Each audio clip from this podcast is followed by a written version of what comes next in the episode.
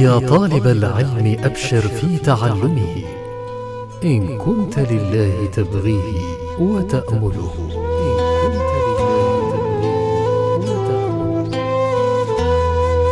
أنا ومعلمي. مبارك الكباسي وإدريس محمد. المادة من كتاب مهمات التوحيد. لفضيلة الشيخ عبد الرحمن بن جاسم الباكر.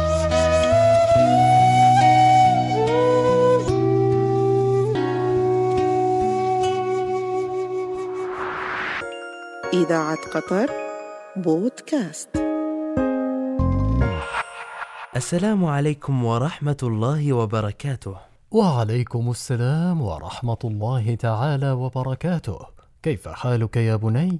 بخير ولله الحمد ما دمت في صحبتك يا معلمي. جئت إليك اليوم لتعلمني ما ينفعني في أمور ديني. فلنبدأ مستعينين بالله معلمي الفاضل، ما هي المصادر الصحيحة التي يجب أن نتلقى منها العقيدة؟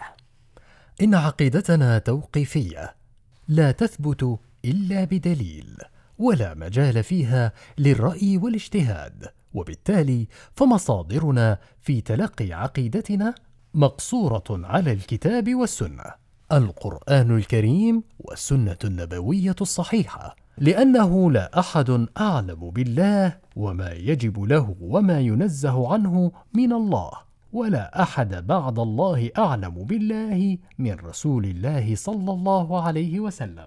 ولهذا كان منهج السلف في تلقي العقيدة مقصورا على الكتاب والسنة بفهم سلف الأمة.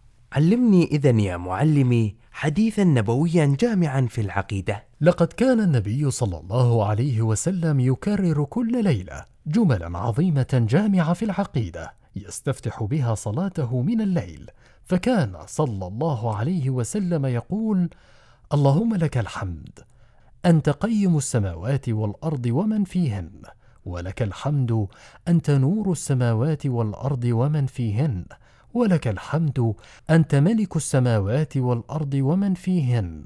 ولك الحمد أنت الحق ووعدك الحق وقولك الحق ولقاؤك حق والجنة حق والنار حق والنبيون حق ومحمد حق والساعة حق. اللهم لك أسلمت وبك آمنت وعليك توكلت وإليك أنبت وبك خاصمت وإليك حاكمت فاغفر لي ما قدمت وما أخرت وما أسررت وما أعلنت أنت المقدم وأنت المؤخر لا إله إلا أنت جزاك الله خيرا يا معلمي وبارك الله في علمك. وغدا بإذن الله نلتقي. إذاعة قطر بودكاست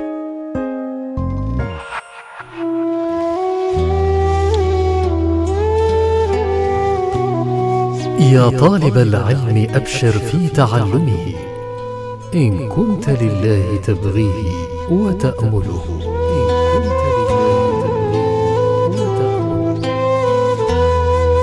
أنا ومعلمي. مبارك الكباسي وإدريس محمد. المادة من كتاب مهمات التوحيد. لفضيلة الشيخ عبد الرحمن بن جاسم الباكر.